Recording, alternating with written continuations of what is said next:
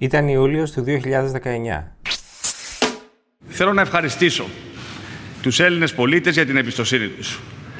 Θα είμαι Πρωθυπουργός όλων των Ελλήνων και θα δουλέψω σκληρά για να πείσω και τους συμπολίτες μας που δεν μας στήριξαν ότι είμαι εδώ για όλους, για κάθε Ελληνίδα και για κάθε Έλληνα.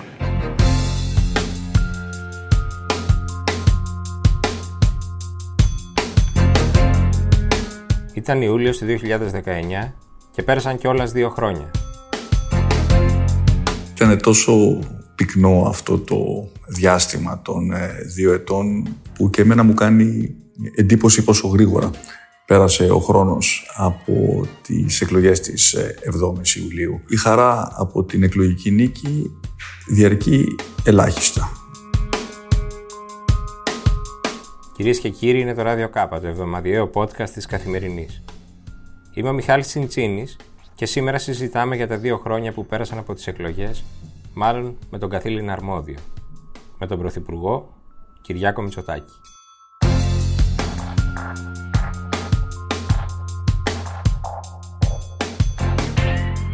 Βρισκόμαστε στο Μέγαρο Μαξίμου, στο γραφείο του Πρωθυπουργού, υπό το βλέμμα της Παναγίας του Παρθένη. Το λέω γιατί συνηθίσαμε να μας κοιτάει από το φόντο σε όλα τα διαγγέλματα της πανδημίας. Νομίζω ότι ο χώρος αυτός είναι οικείος ε, σε όλους ε, τους Έλληνες πια. Και βρισκόμαστε εδώ λίγες μέρες, για την ακρίβεια πέντε μέρες, ε, πριν συμπληρωθούν δύο χρόνια από τις εκλογές. 7 Ιουλίου του 2019. Είναι μια καλή αφορμή για να ρίξουμε μια ματιά πίσω σε αυτά τα δύο χρόνια που ήταν γεμάτα. Και γι' αυτό ζητήσαμε από τον Κυριάκο Μητσοτάκη να μιλήσει στο Ράδιο Κάπα. Καλησπέρα κύριε Πρόεδρε, καλημέρα κύριε Πρόεδρε, γιατί είμαστε πρωί Παρασκευής τώρα. Γεια σας. Ευχαριστούμε που δεχτήκατε την πρόσκληση και μιλάτε στο podcast Καθημερινής. Και ήθελα να πάμε πίσω στην 8η Ιουλίου του 19, ήταν η πρώτη μέρα που μπήκατε σε αυτό το γραφείο. Και να μου πείτε έτσι πώς τη, πώς τη θυμάστε αυτή τη μέρα; Πώς τη βλέπατε τη δουλειά αυτή τότε; Και πόσο έχει αλλάξει τα τελευταία δύο χρόνια τρόπος που δουλεύετε. Πρέπει να σας πω ότι ήταν τόσο πυκνό αυτό το διάστημα των ε, δύο ετών που και εμένα μου κάνει εντύπωση πόσο γρήγορα πέρασε ο χρόνος από τις εκλογές της 7ης ε, Ιουλίου. Αυτό το οποίο πρέπει να σας πω είναι ότι η χαρά από την εκλογική νίκη διαρκεί ελάχιστα και αμέσως μετά την ε, ανακοίνωση των αποτελεσμάτων αρχίζεις και αντιλαμβάνεσαι το βάρος της ε, ευθύνης που οι Έλληνες πολίτες ε, εναπόθεσαν ε, στους ώμους σου.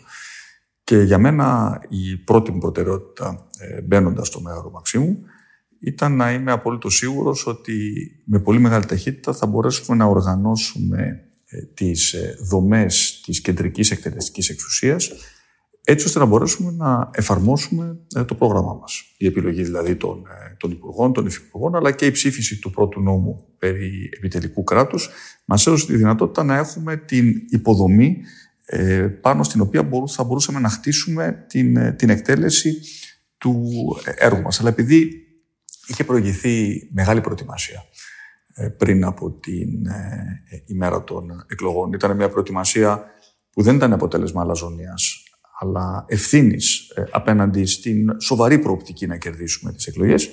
Νομίζω ότι πολλά πράγματα πήγαν, τουλάχιστον σε αυτό το πρώτο διάστημα, όπως τα είχαμε σχεδιάσει. Ακούω πάντως από συνεργάτες σας, από υπουργούς, να λένε ότι εμείς φανταζόμασταν ότι θα κάνουμε τα 10 πράγματα που είχαμε στην ατζέντα μας, αλλά ήρθε η πραγματικότητα και τα, και τα σκόρπισε κάποια. Δηλαδή ότι, ότι κάπως κρίσεις οι απανοτές σας έβγαλαν λίγο έξω από τις ράγες αυτού του σχεδιασμού που είχατε εκπονήσει. Σε τι ποσοστό θα λέγατε. Εγώ δεν συμφωνώ με αυτή την εκτίμηση. Διότι αναμετριόμαστε με τις προεκλογικές μας δεσμεύσεις. Και ε, ως προς την ε, ουσία των ε, δεσμεύσεων μας, τις κεντρικές επιλογές μας, έχουμε καταφέρει και έχουμε δρομολογήσει σημαντικές μειώσεις φόρων, όπως είχαμε δεσμευτεί και θα ακολουθήσουν και άλλες. Έχουμε προχωρήσει πάρα πολλές ε, διαρθρωτικές ε, μεταρρυθμίσεις παρά την πανδημία σε πολλά επίπεδα. Δεν σταματήσαμε ουσιαστικά ε, αυτή την δουλειά και δώσαμε βέβαια και πολλές μάχες στο πεδίο της εξωτερικής πολιτικής, ξεκινώντας από τον Εύρο τον περασμένο Μάρτιο, προχωρώντας στον σημαντικό περιορισμό των μεταναστευτικών ροών, χτίζοντας ενεργές συμμαχίες, δίνοντας μια ευρωπαϊκή διάσταση στις μεγάλες μας διαφορές που έχουμε με την ε, Τουρκία. Όλα αυτά έγιναν εν μέσω πανδημίας. Και βέβαια να μην ξεχνάμε τις δύο οριζόντιες ε, τολμηρές πολιτικές μας πρωτοβουλίες. Η πρώτη αφορά το ψηφιακό κράτος και όλες τις δράσεις οι οποίες είχαν ξεκινήσει πριν την πανδημία, επιταχύνθηκαν όμως κατά τη διάρκεια της πανδημίας.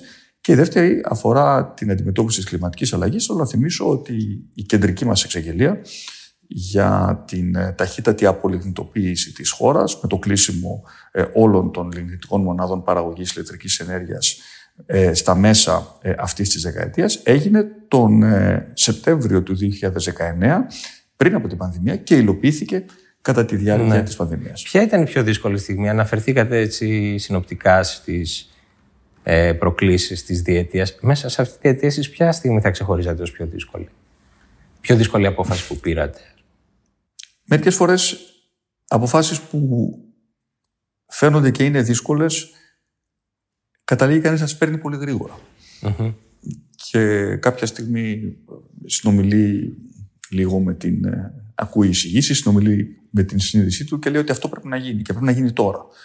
Δύο τέτοιες αποφάσεις. Η πρώτη ήταν αυτό το οποίο έγινε το Σαββατοκύριακο της Καθαρά Δευτέρας, όταν αποφασίσαμε ότι δεν θα επιτρέψουμε ναι.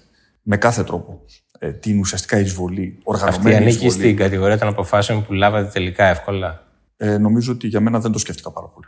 Δεν υπήρχε ναι. περίπτωση να εκθέσω τη χώρα σε έναν τέτοιο γεωπολιτικό κίνδυνο. Αλλά φαντάζομαι με πολλές αβεβαιότητες στο πίσω με, με, Όταν παίρνει κανείς μια απόφαση, μετά πρέπει να είναι σίγουρος ότι μπορεί και να την υλοποιήσει. Υπάρχουν όμως αποφάσεις που πρέπει να τις πάρει και μετά πρέπει να τις κάνει.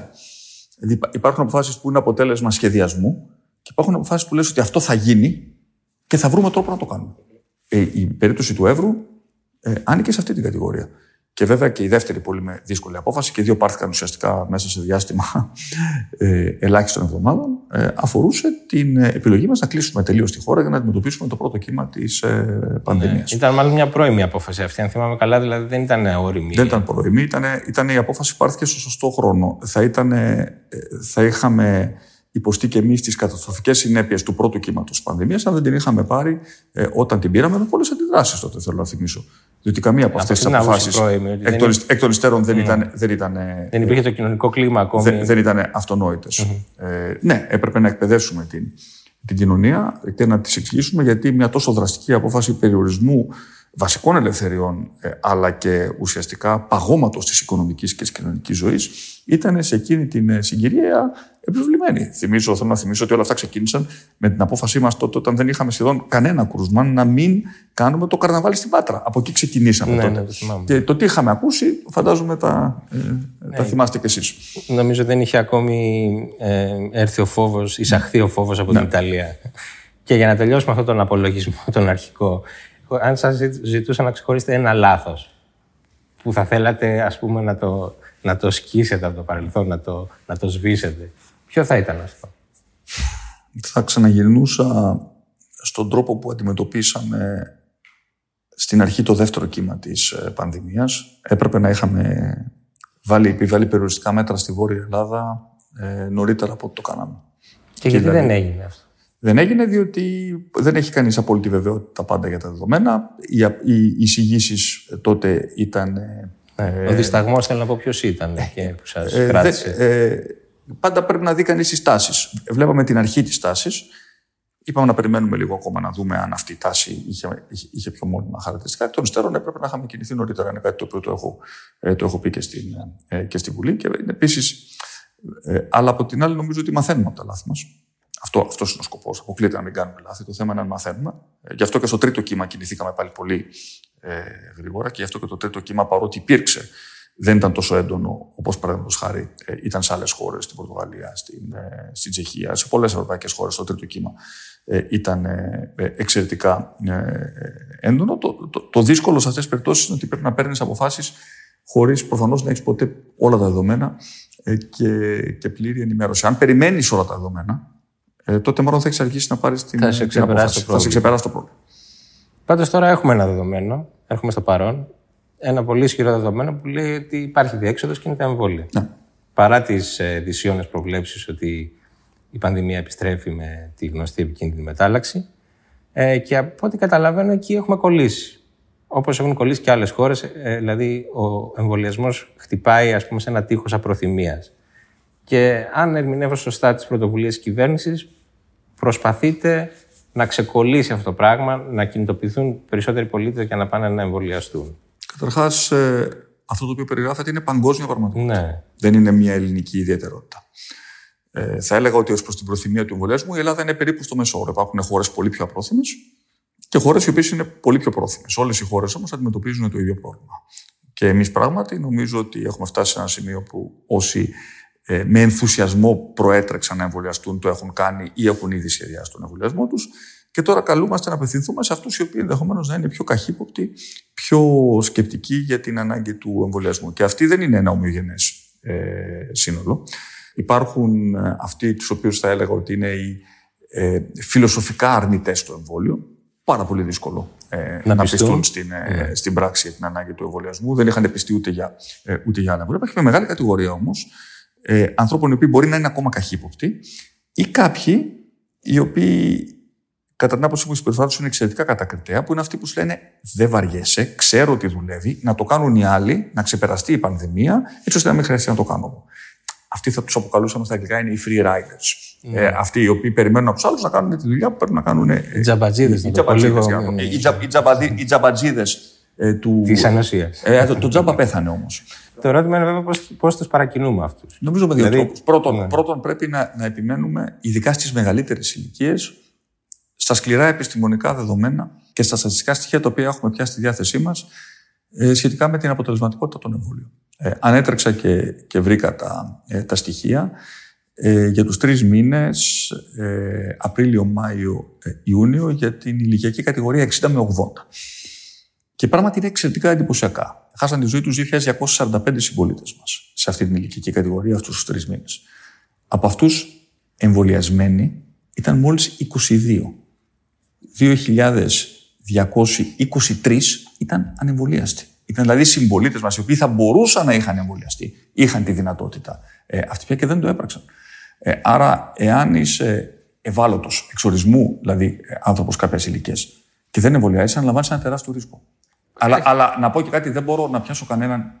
Σε αυτή, ε, δεν μπορώ να πιάσω κανέναν από το λαιμό. Δεν μπορώ να καταστήσω τον, τον εμβολιασμό υποχρεωτικό. Αλλά όλοι αναλαμβάνουν πια τις ε, συνέπειές τους. Η χώρα δεν θα ξανακλείσει για να προστατευθούν λίγοι ανεμβολίαστοι και να πληρώσει το μάρμαρο η μεγάλη, αλλά, η, η μεγάλη πλειοψηφία του ελληνικού αλλά αν αντιμετωπίσουμε μία έξαρση, πώς σκοπεύετε Μα να, έξαρση, πια, να στοχεύσετε τους περιορισμούς η, έξαρση, η έξαρση καταρχάς αφορά κατά κανόνα τους τους ανεμβολίαστου. Ναι, αλλά θα μπορεί να έχει πάλι κόστος για το σύστημα δημόσιας υγείας. Το, το σύστημα δημόσιας υγείας είναι αυτό που είναι αυτή τη στιγμή.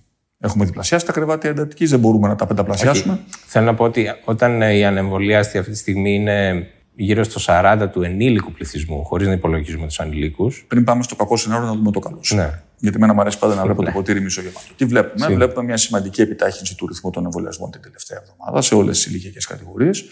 Και ελπίζω ότι αυτό θα συνεχιστεί. Δεν μου αρέσει η λέξη ούτε κινήτρα ούτε διευκολύνσεις. Θεωρώ ότι ε, ο εμβολιασμένος απολαμβάνει δικαιώματα τα οποία ε, απορρέουν Α πούμε ότι πάβει να στερείται τις ελευθερίες που στερήθηκε για, για λόγους ε, Αυτός είναι ίσως ο πιο, ο πιο σωστός ε, όρος. Γι' αυτό και το αποκαλέσαμε επιχείρηση, επιχείρηση ελευθερίας. Και για το ζήτημα ε, του, του, έτσι, της, ε, του Freedom Pass που δώσαμε στην, ε, στην νεολαία. Ναι. Αυτό ήθελα να, να, πάμε συγκεκριμένα. Δεν καταλαβαίνω αυτοί οι οποίοι μας κατηγορούν ότι πάμε να εξαγοράσουμε την νεολαία, να την εξαγοράσουμε με τι όφελος. Πιστεύει κανείς πραγματικά ότι σε δύο χρόνια που θα γίνουν εκλογές θα θυμάται η νεολαία ότι, λένε... δώσαμε, ότι, δώσαμε, ότι δώσαμε 150 Αυτό που λένε οι αντίπαλοι σας και βλέπουμε όλοι και βλέπετε και εσείς που διαβάζετε τις δημοσκοπήσεις είναι ότι υπάρχει ένα μόνιμο πρόβλημα της κυβέρνησης να απευθυνθεί σε αυτά τα κροατήρια, να περάσει το μήνυμά της στους νέους. Και αυτό νομίζω ότι ανατρέχει στο, στο, στο προ-πανδημία πολιτικό σκηνικό. Αν δεν απατώμε με βάση τα exit polls των εκλογών του 19, ε, οι νέοι ήταν η μόνη κατηγορία στην οποία επικράτησε ο ΣΥΡΙΖΑ. Και αν πιστέψουμε τις ε, τελευταίες δημοσκοπήσεις, η Νέα Δημοκρατία έχει πάρει κεφάλι και στους νέους. Κοιτάξτε, το ζήτημα εδώ πέρα δεν είναι το πολιτικό. Να το βγάλουμε τελείως από την εξίσωση. Πάντως θα ήθελα να ακούσω και, και πώς το ερμηνεύετε εσείς. Δηλαδή... Θα πάμε και σε αυτό μετά. Ναι. Αλλά να κλείσουμε το πρώτο κομμάτι του, το, ε, το, το, κομμάτι του, ε, του Freedom Pass. Τι ερχόμαστε και λέμε. Πρώτον, η νεολαία μας κατεξοχήν αυτές τι ηλικίες ταλαιπωρήθηκε πάρα πολύ από την πανδημία. Και δεν είχε ουσιαστικά. Νομίζω όλε οι ηλικίες. Ναι, αλλά αυτή δεν είχε κανένα οικονομικό. Δεν είχε κανένα, ουσιαστικά δεν είχε κανένα όφελος. Μπορεί κάποιος εργαζόμενος να μπήκε σε, σε, σε αναστολή. Ναι, δεν είχε, δεν είχε από, τα, από, από τα χρήματα τα οποία δαπανήθηκαν, ουσιαστικά η, νεολαία δεν είχε κανένα, κανένα όφελος. Ερχόμαστε και λέμε λοιπόν ότι κάνουμε τι; Δίνουμε 150 ευρώ σε συγκεκριμένες δράσεις, οι οποίες τονώνουν επίσης κλάδους οι οποίοι έχουν χτυπηθεί πολύ από την πανδημία. Άρα τα χρήματα επιστρέφουν στην, ε, στην οικονομία. Γιατί τα δίνουμε στους εμβολιασμένους, Διότι αυτοί εκ των πραγμάτων έχουν μεγάλη κινητικότητα. Αν θες να ταξιδέψεις, θέλω να είμαι σίγουρος ότι αν πας σε ένα νησί, με τα προβλήματα που έχει η νησιωτικότητά μας, ε, θα είσαι πολύ πιο ε, προστατευμένος. Και αν επιλέξεις τώρα να μην είσαι εμβολιασμένος, δεν θα έχεις την δυνατότητα να πάρεις αυτά τα χρήματα. Δεν χρόνο κανένα να το κάνει. Πιστεύω όμως ότι είναι ένα σημαντικό ε, κίνητρο, το οποίο αν προσθεθεί και σε δράσεις του ιδιωτικού τομέα. Και βρίσκω ναι. πολύ ενδιαφέρον το γεγονός ότι ο ιδιωτικός τομέας έρχεται και συντονίζεται χωρίς χωρίς να το παροτρύνουμε εμείς με κυβερνητικές πολιτικές, ώστε να δώσει και άλλες παροχές σε είδος ε, στους συμπολίτες μας που θα επιλέξουν, ε, τους νέους που θα επιλέξουν να εμβολιαστούν, πιστεύω ότι θα μας βοηθήσει σημαντικά ε, στο να ε, αυξήσουμε τα ποσοστά εμβολιασμού. Και εδώ οι επιλογές είναι, είναι τρεις. Ή δεν το κάνεις, οπότε ουσιαστικά δεν έχεις κάνει τίποτα. Βλέπεις ότι έχεις ένα πρόβλημα και δεν έχεις κάνει τίποτα. Ή το κάνεις έτσι όπως το κάνουμε, ή δίνεις τα χρήματα σε όλους. Σε όλους. Τα 150 ευρώ αποτελεί στην ουσία είναι ένα δώρο για την νεολαία. Επιλέξαμε να μην κάνουμε το τρίτο και να το συνδυάσουμε με μια πράξη υπευθυνότητας και νομίζω ότι αυτό είναι το σωστό, αυτή είναι η σωστή δοσολογία ε, σε μια κοινωνία η οποία πρέπει να οριοθετήσει και πάλι, και αυτό αποτελεί δικό μου, ε, δικό μου κεντρικό στόχο, τις σχέσεις μεταξύ δικαιωμάτων και υποχρεώσεων. Εκεί δεν βλέπετε όμως ένα δομικό πρόβλημα, ενώ στην επικοινωνία ε, επικοινωνία είναι λίγο φορτισμένη αρνητικά η λέξη εννοώ, στο πώς σας ακούνε ή δεν σας ακούνε οι νέοι, δεν βλέπετε ένα πρόβλημα που ανεξάρτητο της πανδημίας. Δηλαδή, Βεβαίως. δεν νομίζω ότι σας κρατάνε μούτρα, να το πω έτσι, Όχι. μόνο επειδή τους κλείσατε στο σπίτι. Είναι, είναι σωστό αυτό το οποίο λέτε. Βέβαια, ε, αν δει κανείς, δεν ωφελείται κανείς κομματικά. Όλα τα κόμματα έχουν πρόβλημα αυτή τη στιγμή να μιλήσουν στην ΟΛΕ. Αυτό ε, αφορά και εμάς. Και είναι κάτι το οποίο, ε, αν θέλετε, το έχω, το έχω πάρει και, και προσωπικά. Γιατί το λέω αυτό. Έχω παιδιά. 24, 23 και 17 ετών. Καταλαβαίνω αρκετά καλά τις ανησυχίες της νεολαίας. Πιστεύω ότι πάρα πολλές από τις πολιτικές μας έχουν τους νέους στο προσκήνιο. Και να αναφέρω ενδεικτικά όλες τις παρεμβάσεις που κάνουμε ε, στην παιδεία, ας πούμε τις παρεμβάσεις που κάνουμε για ένα πιο δημιουργικό σχολείο. Ε, όταν κάθομαι και τη συζητάω με παιδιά 15-16 χρονών και κάνω πολλές τέτοιες ε, συζητήσεις, βλέπω μεγάλο ενθουσιασμό για το γεγονός ότι διευρύνουμε τα γνωστικά αντικείμενα, δίνουμε μεγαλύτερη ελευθερία στο σχολείο, εισάγουμε έννοιες επαγγελματικού προσανατολισμού. Είναι πολύ δημιουργικά όλα αυτά τα πράγματα. Άρα τι φταίει, μήπως φταίει το brand. Μισό, μισό λεπτό. Ναι. Ε, όταν ας πούμε, ερχόμαστε και λέμε ότι θα φτιάξουμε ένα νέο ασφαλιστικό για τους νέους. Η έννοια δηλαδή του ατομικού κουμπαρά, ότι αυτά τα λεφτά για την επικουρική στέξη είναι δικά σου. Δεν μπορεί να στα πειράξει κανείς. Το κράτος τα εγγυάται, αλλά είναι δικά σου. Και αν θες να τα διαχειριστείς με μηδενικό ρίσκο, έχεις δικαίωμα να το κάνεις. Αν θέλεις πάλι να πάρεις λίγο περισσότερο ρίσκο, πάλι εγγυώντας το κράτος το, ε, το κεφάλαιο, μπορείς να το κάνεις, αλλά είναι δικά σου λεφτά. Άρα το κίνητρο την επόμενη μέρα για να δουλέψεις ανασφάλιστος και να πάρεις κάποια λεφτά μαύρα, θα είναι μικρότερο. Διότι θα βλέπεις ότι θα λείπουν λεφτά από το δικό σου κουμπαρά. Αυτή είναι μια μεταρρύθμιση που γίνεται για τη νέα γενιά. Όλες οι παρεμβάσεις που κάνουμε ε, για το ψηφιακό κράτος πρωτίστως αφορούν τη νέα γενιά. Οι παρεμβάσεις που κάνουμε για το περιβάλλον το, το περιβάλλον είναι, είναι μια ατζέντα που αφορά τη νέα γενιά. Είναι κατεξοχήν ένδειξη διαγενειακής αλληλεγγύης στο να ασχοληθούμε με την προστασία του περιβάλλοντος. Θεωρώ λοιπόν. Τι φταίει ε, τότε, κύριε Πρόεδρε; Νομίζω ότι φταίει, σίγουρα φταίει. Ένα παλιό κόμμα, φταίει, ένα παλιό πολιτικό νομίζω επώνυμο. Ότι, νομίζω ότι υπάρχει ένα ζήτημα branding, ναι, θα το πω ξεκάθαρα. Υπάρχει ένα ζήτημα εικόνας της Νέας Δημοκρατίας στους νέους. Υπάρχει μια τάση οι νέοι πάντα να μην βλέπουν με μεγάλη συμπάθεια κεντροδεξιά εντός εισαγωγικών συντηρητικά κόμματα. Και δικιά μου δουλειά είναι να τους πείσω ότι εμείς είμαστε το κατεξοχήν προοδευτικό κόμμα σήμερα. Αν οι νέοι ταυτίζονται με την πρόοδο, ε, οι νέες διαχωριστικές γραμμές σήμερα ε, είναι ότι η Νέα Δημοκρατία είναι το προοδευτικό κόμμα και αυτοί οι οποίοι αγωνίζονται ουσιαστικά να κρατήσουμε πολιτικές που ναι. Ε, είναι από τη δεκαετία του 80. Με πάτε εσείς τώρα, εγώ θα ερχόμουν σε αυτό κάποια στιγμή. Είναι δυτικέ πράξεις. Είναι η, η, πιο, η πιο σκληρή συντήρηση. Σήμερα κάποιος στο βασικό ερώτημα πρέπει να αλλάξουμε ή πρέπει να μην αλλάξει τίποτα. Λοιπόν, ε, είναι ξεκάθαρο ποια πολιτική δύναμη λέει ότι δεν πρέπει να αλλάξει απολύτως τίποτα.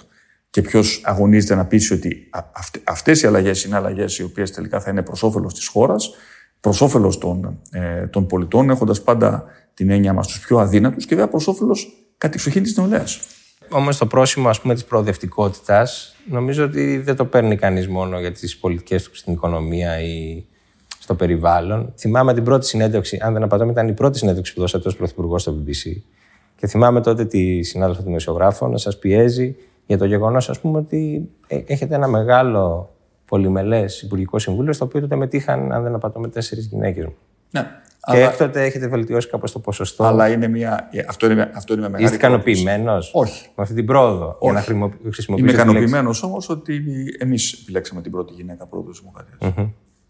Ε, Γιατί και γι' αυτό ακούω μια γκρίνια, ότι οι γυναίκες επιλέγονται όχι. Δεν θέλω να μειώσω βέβαια το αξίωμα, αλλά. Όχι, ούτε, ούτε το αξίωμα πρέπει να μειωθεί, ούτε, ούτε η ποιότητα της Προέδρου ως αυτόνομης προσωπικότητας με μια Σαφώς. σημαντικότατη διαδρομή πριν γίνει η πρόοδος. Και νομίζω ότι έχει δικαιώσει η πρόοδος της Δημοκρατίας την, ε, την, την επιλογή μου ε, να, την, ε, να, να, την προτείνω και τελικά να ε, εκλεγεί. Όμως, ε, μιας και μιλάμε για, για τέτοιου είδους ζητήματα, ναι, εμείς ήμασταν αυτοί ε, οι οποίοι ζητήσαμε και έχουμε πια στα χέρια μας μια στρατηγική για, τους, ε, για την κοινότητα ΛΟΑΤΚΙ Plus. Τι θα την κάνετε αυτή τη στρατηγική; Θα την εφαρμόσουμε σταδιακά.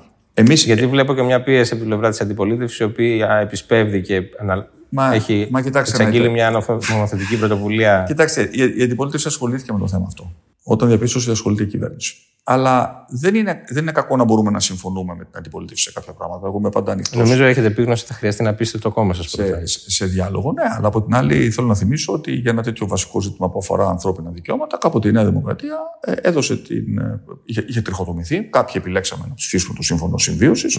Και νομίζω ότι σε μια κοινωνία που οριμάζει και σε ένα κόμμα που οριμάζει, αυτή είναι μια σταδιακή διαδικασία. Αρκεί να Άρα θα κινούμαστε. επιτρέψετε στους βουλευτές να ψηφίσουν κατά συνείδηση ενδεχομένως. Αφήστε να, το, αφήστε να το δούμε όταν, ε, ε, όταν, όταν, Μιλάμε τώρα για να μιλήσουμε συγκεκριμένα, μπορούμε. όταν, έρθουμε, όταν, όταν έρθουμε σε αυτό το, σε αυτό το θέμα. Δηλαδή για το γάμο στα ομόφυλα ζευγάρια. Δεν αφορά, η στρατηγική δεν αφορά μόνο το θέμα του γάμου. Έχει πάρα πολλές άλλες πτυχές οι οποίες μπορούν να εφαρμοστούν πριν κάνουμε την ουσιαστική συζήτηση για το οικογενειακό δίκαιο. Δεν είναι μόνο ο γάμος, είναι και όλα τα. Άρα θα λέγαμε ότι στα βασικά σας δικαιώματα το- αποδέχεστε το πόρισμα τη Ηλιάδη. Το, πο- το, το πόρισμα έχει πάρα πολλές θετικές προτάσεις. Θα δώσω ένα άλλο παράδειγμα το οποίο με ενδιαφέρει εμένα, που είναι τα θέματα του bullying και του ε, σχολικού εκφοβισμού. Το γεγονός ότι ναι, αυτή η κυβέρνηση εισάγει το μάθημα της σεξουαλικής αγωγής στα σχολεία, το οποίο μάθημα έχει να κάνει και με την αναγνώριση της διαφορετικότητας και με το σεβασμό στην ε, διαφορετικότητα. Όλες αυτές είναι έννοιες ε, για τις οποίες δεν είδα την προηγούμενη δίθεν προοδευτική κυβέρνηση να δίνει κανέναν ε, ουσιαστικό ε, αγώνα. Αλλά πάλι δεν είναι και τα ζητήματα των δικαιωμάτων, δεν θα έπρεπε να έχουν πολιτικό χρώμα. Ε, και νομίζω ότι αυτό είναι κάτι το οποίο ε, κατεξοχήν χαρακτηρίζει μια φιλελεύθερη προοδευτική Άρα ματιά θα στα πράγματα. επιδιώξετε σε αυτό, φαντάζομαι, και τη συνένεση της Βεβαίως, βεβαίως. Μα δεν, ε, δεν έχω κρύψει ότι επιδιώκω ευρύτερες συνενέσεις. Εξάλλου, οι συνενέσεις κρύβονται τελικά και στον τρόπο με τον οποίο ψηφίζουν τα κόμματα. Όταν για το περιβόητο, για τη μητέρα όλων των μα- μαχών, για τον εργασιακό μεσαίωνα, ο ΣΥΡΙΖΑ κατέληξε να ψηφίσει παραπάνω από τα μισά άρθρα, άσχετα αν δεν το, ε, δεν το ομολόγησες, σημαίνει ότι τελικά η, συνέ, η συνένεση επιτεύχθηκε στην, πράξη, στην πράξη. απλά κρύφτηκε πίσω από, Από τη μια, ρητορική. από, από μια διχαστική ε, ρητορική, η οποία στην ουσία λέει ότι εγώ υπάρχω μόνο μέσα από τη διαφωνία μου σε αυτό το οποίο κάνει η κυβέρνηση. Να γυρίσω τώρα στην πανδημία, γιατί αφήσαμε ένα. Το ένα πράγμα που κάνατε ήταν το πάσο ελευθερίας. Το άλλο είναι αυτό το μεικτό σύστημα, ε, όπου θα επιλέγουν οι επιχειρηματίες στον χώρο της ψυχαγωγίας ουσιαστικά τους, όρους, τους υγειονομικούς όρους λειτουργίας, γιατί γι' αυτό μιλάμε. Ποιους πελάτες θα δέχονται, αν θα είναι εμβολιασμένοι ή ανεμβολιαστικοί. Και ακούω πολλές φωνές που αμφισβητούν το, την πρακτική ας πούμε, εφαρμογή των, ε, των μέτρων. Δηλαδή, εσείς φαντάζεστε ότι θα μπορούσε πηγαίνοντας κάποιος στα μεσάνυχτα σε ένα κλαμπ ή σε, στα μπουζούκια, ε, όντως να, να υφίσταται έναν έλεγχο για το αν είναι ε, έγκυρο το πιστοποιητικό που κομίζει, αν είναι. Ξέρετε, το... κάτι μου θυμίζει αυτό μετά. Ε, αλλά θυμάμαι ότι τα ίδια ακούγαμε και όταν απογορέσαμε το κάπνισμα. Έγινε. Θέλω να θυμίσω, επειδή έχουμε ξεχάσει ότι έχουν μεσ- μεσολαβούν δύο χρόνια, είναι μια ευκαιρία να θυμηθούμε Ναι. κάποιες πτυχές ε, ε, του απολογισμού ενός πολύ πλούσιου κυβερνητικού έργου. Τις πρώτες μου αποφάσεις ήταν να απογορέσω το κάπνισμα σε κλειστούς χώρους. Τα ίδια ακούγαμε και τότε. Αποκλείεται να εφαρμοστεί. Εφαρμόστηκε. Ναι, εφαρμόστηκε. Και είναι πάρα πολύ απλό τεχνολογικά να εφαρμοστεί. Έτσι. δεν είναι, δηλαδή, είναι κάτι το οποίο από τη στιγμή που έχουμε το πιστοποιητικό μας και έχουμε ας πούμε, την, ε, την, ε, τη βάση του, του ευρωπαϊκού ψηφιακού πιστοποιητικού, το οποίο μας λέει αν είμαστε εμβολιασμένοι ή αν έχουμε κάνει πρόσφατο τεστ. Ή αν... Γιατί όμως το μεικτό σύστημα; Γιατί δηλαδή δεν, επιλέ- δεν επιλέξατε μια καθαρή ας πούμε, λύση που θα έλεγε ότι Γιατί καμία- στους κλειστούς χώρους δεν θα μπαίνουν οι Γιατί ανεμβολίες; καμία χώρα μέχρι στιγμής δεν το έχει κάνει αυτό, διότι θεωρούμε ότι συνταγματικά θα ήταν οριακό και διότι κρίνουμε ότι αυτή, αυτός είναι ο μέσος δρόμος στον οποίο πρέπει αυτή τη στιγμή να κινηθούμε. Διότι η άλλη λύση ήταν να μην κάναμε, να μην κάναμε τίποτα ε, που για μένα η αδράνεια δεν είναι ποτέ ε, επιλογή. Το εξετάσαμε το ενδεχόμενο αυτό. Καταλήξαμε ότι αυτή τη στιγμή είναι κάτι το οποίο είναι συνταγματικά οριακό. Θα πρέπει και κάποιος ο οποίος είναι ανεμβολιαστό να έχει τη δυνατότητα να, να διασκεδάσει και σίγουρα θα υπάρχουν μαγαζιά τα οποία θα του δίνουν την, τη δυνατότητα και την επιλογή να το κάνει. Απλά θα έχουν χαμηλότερη ναι, πληρότητα. Απλώς αυτό ακούγεται μέσα σε, στο τέλος μιας περίοδου που είχαν ανασταλεί πολλά ατομικά δικαιώματα. Δηλαδή δεν μιλάμε εν κενό αυτή τη στιγμή. Νομίζω ότι ζυγίζουμε τη συνταγματικότητα ή την αντισυνταγματικότητα ενός μέτρου με βάση τη... Μισό λεπτό. Τον, τον μείζωνα κίνδυνο. Ναι, ναι, όχι, έχουμε μεγάλη διαφορά αυτή τη στιγμή. Όταν πήραμε τα μέτρα οριζόντιου περιορισμού, δεν είχαμε εμβόλια. Το ξεχνάμε αυτό. Αυτή τη στιγμή έχουμε εμβόλια. δηλαδή, εμείς έχουμε, έχουμε, έχουμε την απάντηση. Και έχουμε κάποιους ανθρώπους οι οποίοι επιλέγουν συνειδητά, ε, για λόγους τους οποίους συζητήσαμε, να μην προστατευτούν οι ίδιοι, να μην προστατεύσουν τους οικείους τους και μέσα από τη συμπεριφορά τους να εγκυμονεί πάντα ο κίνδυνος ενός νέου κύματος. Και να πω και κάτι ακόμα, γιατί ο εμβολιασμός είναι τόσο σημαντικός από ιατρικής πλευράς. Το εξηγήσω, θα προσπαθήσω να το εξηγήσω με απλά λόγια. Ο ιός μεταλλάσσεται. Και ο ιός θα ψάχνει πάντα να βρει ε, αρκετούς υποδοχείς, ε, έτσι ώστε να, να, να μπορεί να έχει τη δυνατότητα να μεταλλαθεί για να επιβιώσει. Όσο αργούμε τον εμβολιασμό, αυτό είναι παγκόσμιο θέμα, αλλά προφανώς αφορά και την πατρίδα μας. Τόσο αυξάνονται οι πιθανότητες. Ομιγέννητο να βρεθούμε με μια μετάλλαξη η οποία θα είναι, λιγότερο, ε, θα είναι περισσότερο ανθεκτική στα εμβόλια. Αυτός είναι ο μεγάλος κίνδυνος, ο ιατρικός αυτής της στιγμή σε παγκόσμιο ε, επίπεδο. Δεν μπορεί λοιπόν μπροστά ε, στα, στα δεδομένα της της επιστήμης να σφυρίζουμε. Δεν υπάρχει ένα ζήτημα δικαιοσύνης. Δηλαδή, εκείνος που ενώ έχει τη δυνατότητα αψηφά το κίνδυνο, όχι για τον εαυτό του, γιατί, για την κοινωνία. Γιατί πρέπει να απολαμβάνει όλε όλες τις αναφορές, ας πούμε, της κοινωνικής ζωής; Δηλαδή δεν θα του στερήσουμε δεν θα τον πάμε σιδηροδέσμιο να του βάλουμε την βελόνα στον μπράτσο. Κοιτάξτε, δεν θα νομίζω του στερήσουμε νομίζω την ότι έξοδο. Νομίζω ότι το θέμα αυτό ούτε το. Ούτε καν την έξοδο στους ανοιχτούς νομίζω, ε, ε, αυτό, το, αυτό το οποίο λέμε είναι ότι διαλέγουμε αυτό τον, τον, ε, τον δρόμο αυτή τη στιγμή ε, της προσαρμογής της ε, ε, αγοράς σε αυτήν την πραγματικότητα. Ναι, περισσότερες ελευθερίες. Είναι δεδομένο. Περισσότερες ελευθερίες για τους εμβολιασμένους. Άρα θα υπάρχουν η δυνατότητα και για τους ανεμβολίαστου, εφόσον το κατάστημα το, το επιθυμεί, να τους εξυπηρετεί, αλλά με χαμηλότερες πληρότητες από ό,τι θα ίσχυε για ένα κατάστημα το οποίο θα επιλέξει μόνο εμβολιασμένους. Εάν, εάν, εάν η αγορά απαντήσει με το να είναι όλα τα καταστήματα καταστήματα εμβολιασμένων, θα έχει φτάσει στον ίδιο, στο ίδιο αποτέλεσμα, αλλά με έναν τρόπο που κατά την άποψή μας είναι συνταγματικά πιο στέρεο. Πάντως, αν καταλαβαίνω καλά από αυτά που είπατε στην αρχή, ότι δεν θα, δεν θα ληφθούν ξανά οριζόντια μέτρα, δεν αποκλείεται το ενδεχόμενο να πάμε και σε μια αυστηροποίηση αυτού του πλαισίου, δηλαδή στην, στην πιο καθαρή γραμμή. Έτσι. Αφήστε να το πω. Θέλω να τονίζω ότι αυτή είναι η μία πτυχή μόνο. Η άλλη είναι η πυθό. Ακούω ότι δεν έχουμε λέει, κάνει εκστρατεία πυθούς. Ε, μα είμαστε σοβαροί. Όχι, λένε ότι μα, την κάνατε, αλλά την κάνατε για να εξαρτάται. Μα είμαστε, μα είμαστε σοβαροί. Εδώ και 16 μήνες δεν μιλάμε για τίποτα άλλο. Δεν μιλάμε για τίποτα άλλο. Λοιπόν, έχουμε εξηγήσει με όλους τους τρόπους επιστημονικούς, επικοινωνιακούς την ανάγκη του εμβολιασμού. Έχουμε θέσει στη διάθεση των πολιτών όλα τα δημόσια δεδομένα γύρω από το τι κάνουμε. Και υπάρχουν κάποιοι που μας λένε ότι δεν θέλουμε να πείσουμε τους πολίτες.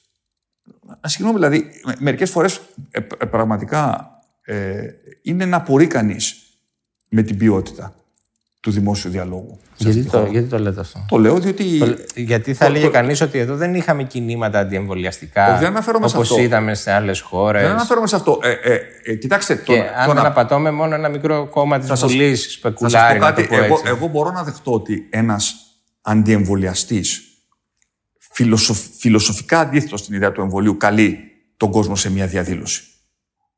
Αυτό που δεν μπορώ να δεχτώ είναι κάποιος ο οποίος πιστεύει στα εμβόλια πιστεύει στα εμβόλια και, και λέει ότι πρέπει να εμβολιαστούμε, να λέει ότι αναλαμβάνω και το ρίσκο και ταυτόχρονα διαδηλώνω κιόλας. Αυτό είναι αδιανόητο για μένα.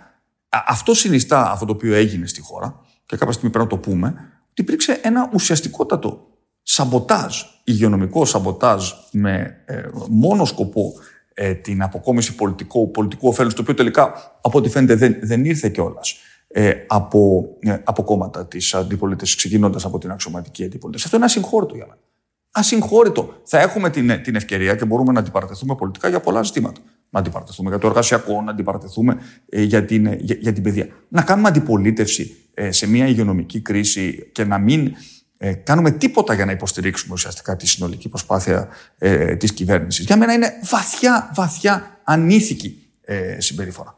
Ε, αλλά από εκεί πέρα ο καθένας προφανώς ε, κρίνεται. Εσείς αισθάνεστε ότι κάνατε ό,τι μπορούσατε για να έχει αυτό, αυτή η καμπάνια, ας το πούμε, η υγειονομική έτσι, εθνικό χαρακτήρα; Θέλω να πω, προσπαθήσατε να έρθετε σε συνεννόηση μα, με τις δυνάμεις της μα, μα, μα είμαστε σοβαροί. Προφανώς και το έχουμε κάνει. Έχουμε κάνει τόσες συζητήσεις στη Βουλή. Είμαστε ανοιχτοί στην κριτική. Προσοχή. Δεν, είμαστε, δεν είπαμε ποτέ όχι. Αναγνωρίσαμε τα λάθη μας. Είπαμε, ελάτε εδώ να μας κάνετε προτάσεις. Κάποιες από τις προτάσεις αυτές υιοθετήθηκαν. Αλλά δεν ήταν αυτή η κεντρική στρατηγική. Η κεντρική στρατηγική, λέω, η, η, η κεντρική στρατηγική η ήταν. κριτική που δέχεστε είναι ότι βγάλατε την αστυνομία να δένουν τους νέους. Η, κεντρική στρατηγική ήταν. Αν, όχι, μισό λεπτό. Ήταν ανοίγετε, θέτετε σε κίνδυνο την υγεία, κλείνετε, καταστρέφετε την οικονομία. Αλλά ε, νομίζω ότι αυτό τελικά έχει ε, ε, ίσως λιγότερη σημασία διότι αποτυπώνεται και στους πολιτικούς συσχετισμούς τελικά αν αυτή η στρατηγική ε, είχε, ε, είχε, απο, είχε αποτέλεσμα. Ε, απλά επειδή ε, έχει μια ιστορική αξία πάντα να κάνουμε έναν απολογισμό του τι, του τι έγινε και του τι δεν έγινε, προσωπικά αυτά είναι, είναι ζητήματα τα οποία νομίζω ότι καταγράφονται. Και, πρέπει, και πρέπει να καταγραφούν η στάση ε, του καθενός απέναντι σε μια κρίση που έρχεται μια φορά ναι. Να πάμε τώρα στη δεύτερη μεγάλη κρίση της διετίας που την περάσαμε λίγο έτσι ξόφαλτσα στα ελληνοτουρκικά. Ήθελα να σας ρωτήσω με τι βαθμό βεβαιότητας θα λέγατε ότι έχει κλείσει αυτή η περίοδος πολύ μεγάλης έντασης που όμοιά της νομίζω δεν θυμόμασταν ούτε το 1996 και τα ίμια. Συναντήσατε τον πρόεδρο Ερντογάν πρόσφατα. Είμαι πιο, είμαι, είμαι πιο σίγουρος ότι το καλοκαίρι του 2021 θα είναι πιο ήσυχο από το καλοκαίρι του 2020. Αν μου λέτε ότι έχουμε αντιμετωπίσει τη δομική αιτία αυτής της αυτής της κρίσης και αυτής της έντασης, σας έλεγα ότι όχι. Δεν, έχουμε, δεν, έχουμε, δεν λύσαμε ξαφνικά τα θέματα μας με την Τουρκία. Αυτό το οποίο κάναμε όμως ε, είναι να. Τα θέματα αυτά όμως προπήρχαν και αναρωτιέμαι. Αυτό που ναι. κάναμε είναι να, είναι να τραβήξουμε τι. να οριοθετήσουμε ξεκάθαρα ποιες είναι οι γραμμές μας. Mm-hmm να εξηγήσουμε στην Τουρκία ότι εμείς θέλουμε μια καλή σχέση μαζί της και ότι θα ήταν προς όφελος και των δύο χωρών και των δύο λαών να έχουμε μια καλή σχέση. Πλην όμως, αν η Τουρκία επιλέξει το δρόμο της κλιμακούμενης έντασης ως προς τα ελληνικά, θα υπάρχουν τελικά επιπτώσεις. Και να πούμε επίσης, να δείξουμε στο πεδίο ότι ορισμένες πρακτικές δεν είναι αποδεκτές. Η Ελλάδα δεν πρόκειται ποτέ να επιτρέψει εργαλειοποίηση του προσφυγικού και επανάληψη των φαινομένων που έγιναν στον Εύρο τον περασμένο Μάρτιο. Αυτό το αποδείξαμε στο πεδίο, το αποδεικνύουμε κάθε μέρα στο πεδίο. Φτιάξαμε το φράχτη ε, στον Εύρο, έχουμε ε, εντείνει τις περιπολίες μας ε, στο, στο Αιγαίο με απόλυτο σεβασμό στα ανθρώπινα δικαιώματα. Ε, όμως είναι πολύ ξεκάθαρος ότι το, το λιμενικό μας, η ελληνική ακτοφυλακή. Εκεί υπάρχει μεγάλη αμφισβήτηση. Δεν, δεν, είναι, δεν είναι υπηρεσία προσφύγων και μεταναστών. Αλλά; Είναι εδώ για να φυλάτε στην ώρα μας.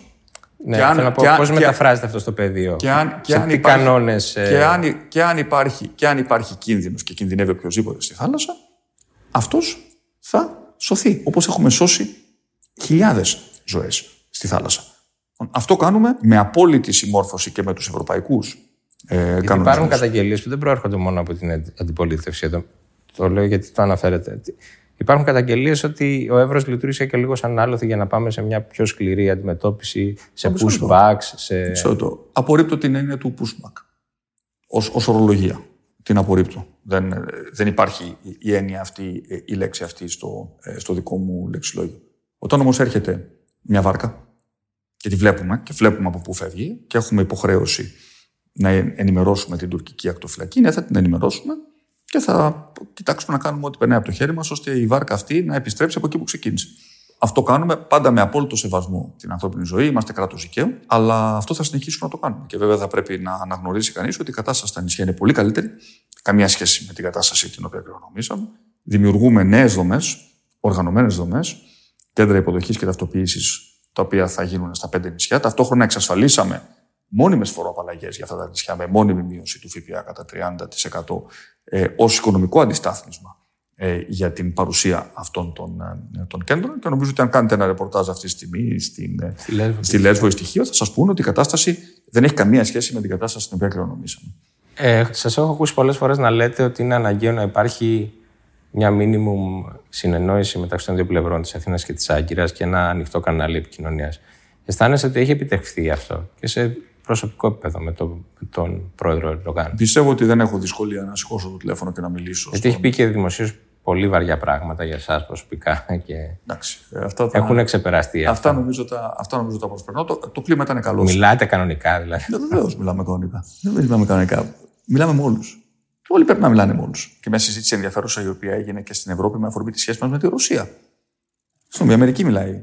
Ο πρόεδρος ε, Biden, μιλάει με τον πρόεδρο Πούτιν. Γι' αυτό και εγώ τάχθηκα, συντάχθηκα και ε, στο Ευρωπαϊκό Συμβούλιο με το στρατόπεδο αυτό που λένε ότι ναι, πρέπει να έχουμε ένα διάβολο επικοινωνίας και με τη Ρωσία σε ανώτατο επίπεδο, χωρίς να σημαίνει ότι κάνουμε εκπτώσεις στην, ε, στη στρατηγική μας. Δεν θα μιλάμε με την Τουρκία, βεβαίως και θα μιλάμε.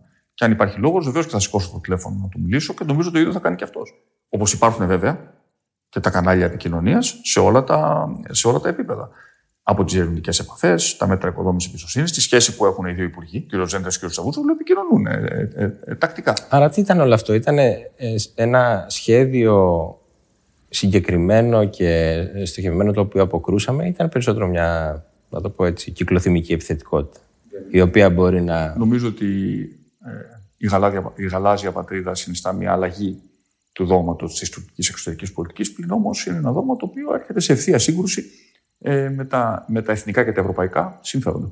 Κατά συνέπεια, θα, θα υπερασπιστούμε την κυριαρχία μας και τα κυριαρχικά μας δικαιώματα. Πάμε τώρα σε αυτό που λέγατε ότι είχατε προετοιμαστεί για τη διακυβέρνηση με βασικό ας πούμε κορμό ε, το επιτελικό κράτος. Και ήθελα να μου πείτε αν είστε ικανοποιημένος από τον τρόπο που έχει λειτουργήσει μέχρι στιγμής. Ακούω μια κριτική ότι αυτό που λέμε επιτελικό κράτος είναι ένα συγκεντρωτικό μαξίμου που έχει περιορίσει ας πούμε, σε περιφερειακό ρόλο τους υπουργούς και έχει πάρει πάνω του όλες τις αρμοδιότητες και όλη τη, την άσκηση πολιτικής. Ενώ η επιλογή θα ήταν ε, ε ο καθένας να κάνει ό,τι θέλει, φαντάζομαι. Έτσι, ναι. Ε, εσείς... το, λέω, το λέω γιατί έχω μια πολύ ξεκάθαρη αντίληψη για τη συνταγματικά όρια και τις αρμοδιότητες του Πρωθυπουργού. Ο Πρωθυπουργός ναι. συντονίζει, συντονίζει την κυβέρνηση. Και δίνει τις κατευθυντήριες γραφέ. Αυτό, αυτό ακριβώς κάνουμε. Όχι, πάρα... φαντάζομαι ότι αυτό εκπορεύεται και από μια εσωκομματική πίκρα, να το πω έτσι. θα σας πω όμως, ότι, για, να, για να εξηγήσω. Ότι στο έχουμε... επιτελείο σας είναι άνθρωποι που δεν ε, έχουν κομματική προπηρεσία. Αυτό, αυτό, αυτό, είναι κάτι τελείως. Ούτε δημοκρατική νομιμοποίηση. Λοιπόν, ας διακρίνουμε, ας διακρίνουμε λοιπόν το θεσμικό από το προσωπικό. Στο θεσμικό αυτό το οποίο κάναμε είναι να δώσουμε ε, στον Πρωθυπουργό για πρώτη φορά, ε, ε, κατά την άποψή μου, από τη μεταπολίτευση και μετά, τα θεσμικά εργαλεία να ασκεί τις πολύ σημαντικές συνταγματικές αρμοδιότητες που έχει. Ο Πρωθυπουργός είναι ισχυρός με βάση το ελληνικό σύνταγμα. Έχουμε ένα σύστημα το οποίο είναι πρωθυπουργοκεντρικό, επειδή έτσι επιλέξαμε να είναι βάσει του συντάγματό μας. Λοιπόν, αλλά δεν είχε εργαλεία να ασκήσει αυτή την πολιτική. Άρα, μια ισχυρή ε, γραμματεία της κυβέρνησης.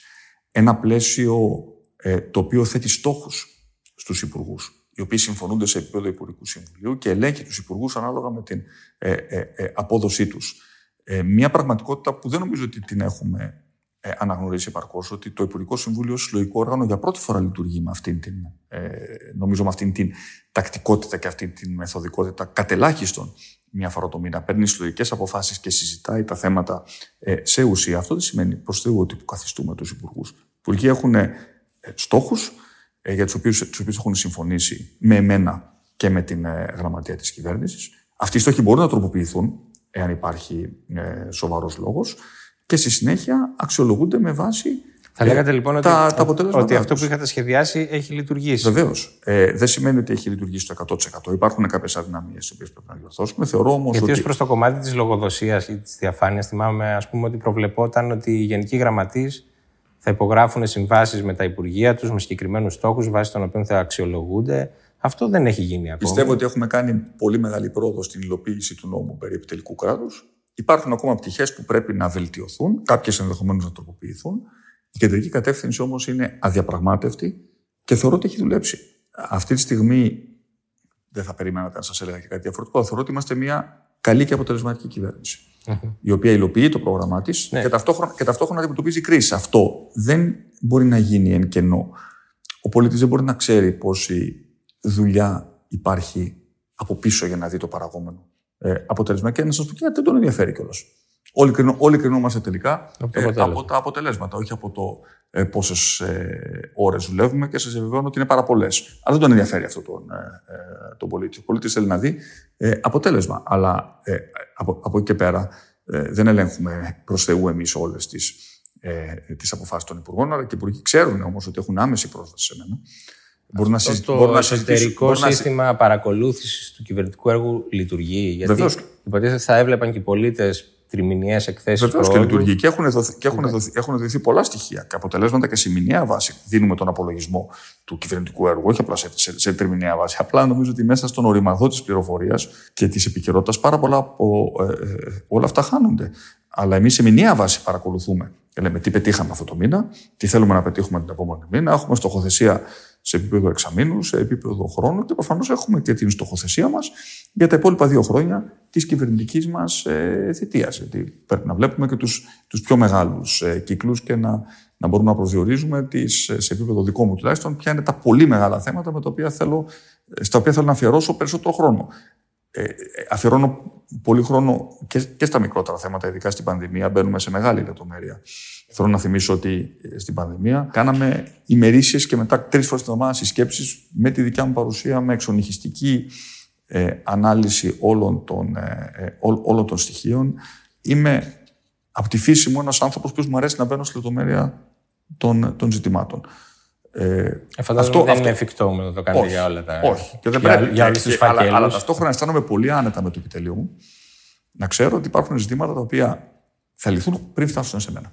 Και αυτό είναι πολύ καλό. Γιατί αν φτάνανε όλα σε μένα, τότε θα είχαμε ένα βασικότατο πρόβλημα ε, οργάνωσης της ε, διοίκησης. Ε, εκεί πώς είναι το σκορ, δηλαδή φτάνουν όσα θα θέλατε ή φτάνουν περισσότερα τελικά στο γραφείο σας; θα έπρεπε να είχαν λυθεί. Έχουμε βρει μια, νομίζω ότι ε, φτάνουν, φτάνουν σίγουρα αυτά που πρέπει, αλλά τι πάει να πει πρέπει και τι δεν πρέπει. Αν υπάρχει μια διαφωνία, ας πούμε, συμβαίνει συχνά. Διαφωνούν δύο υπουργοί. Ποιος θα το λύσει το πρόβλημα; Δεν μπορεί να πεις βρείτε τα.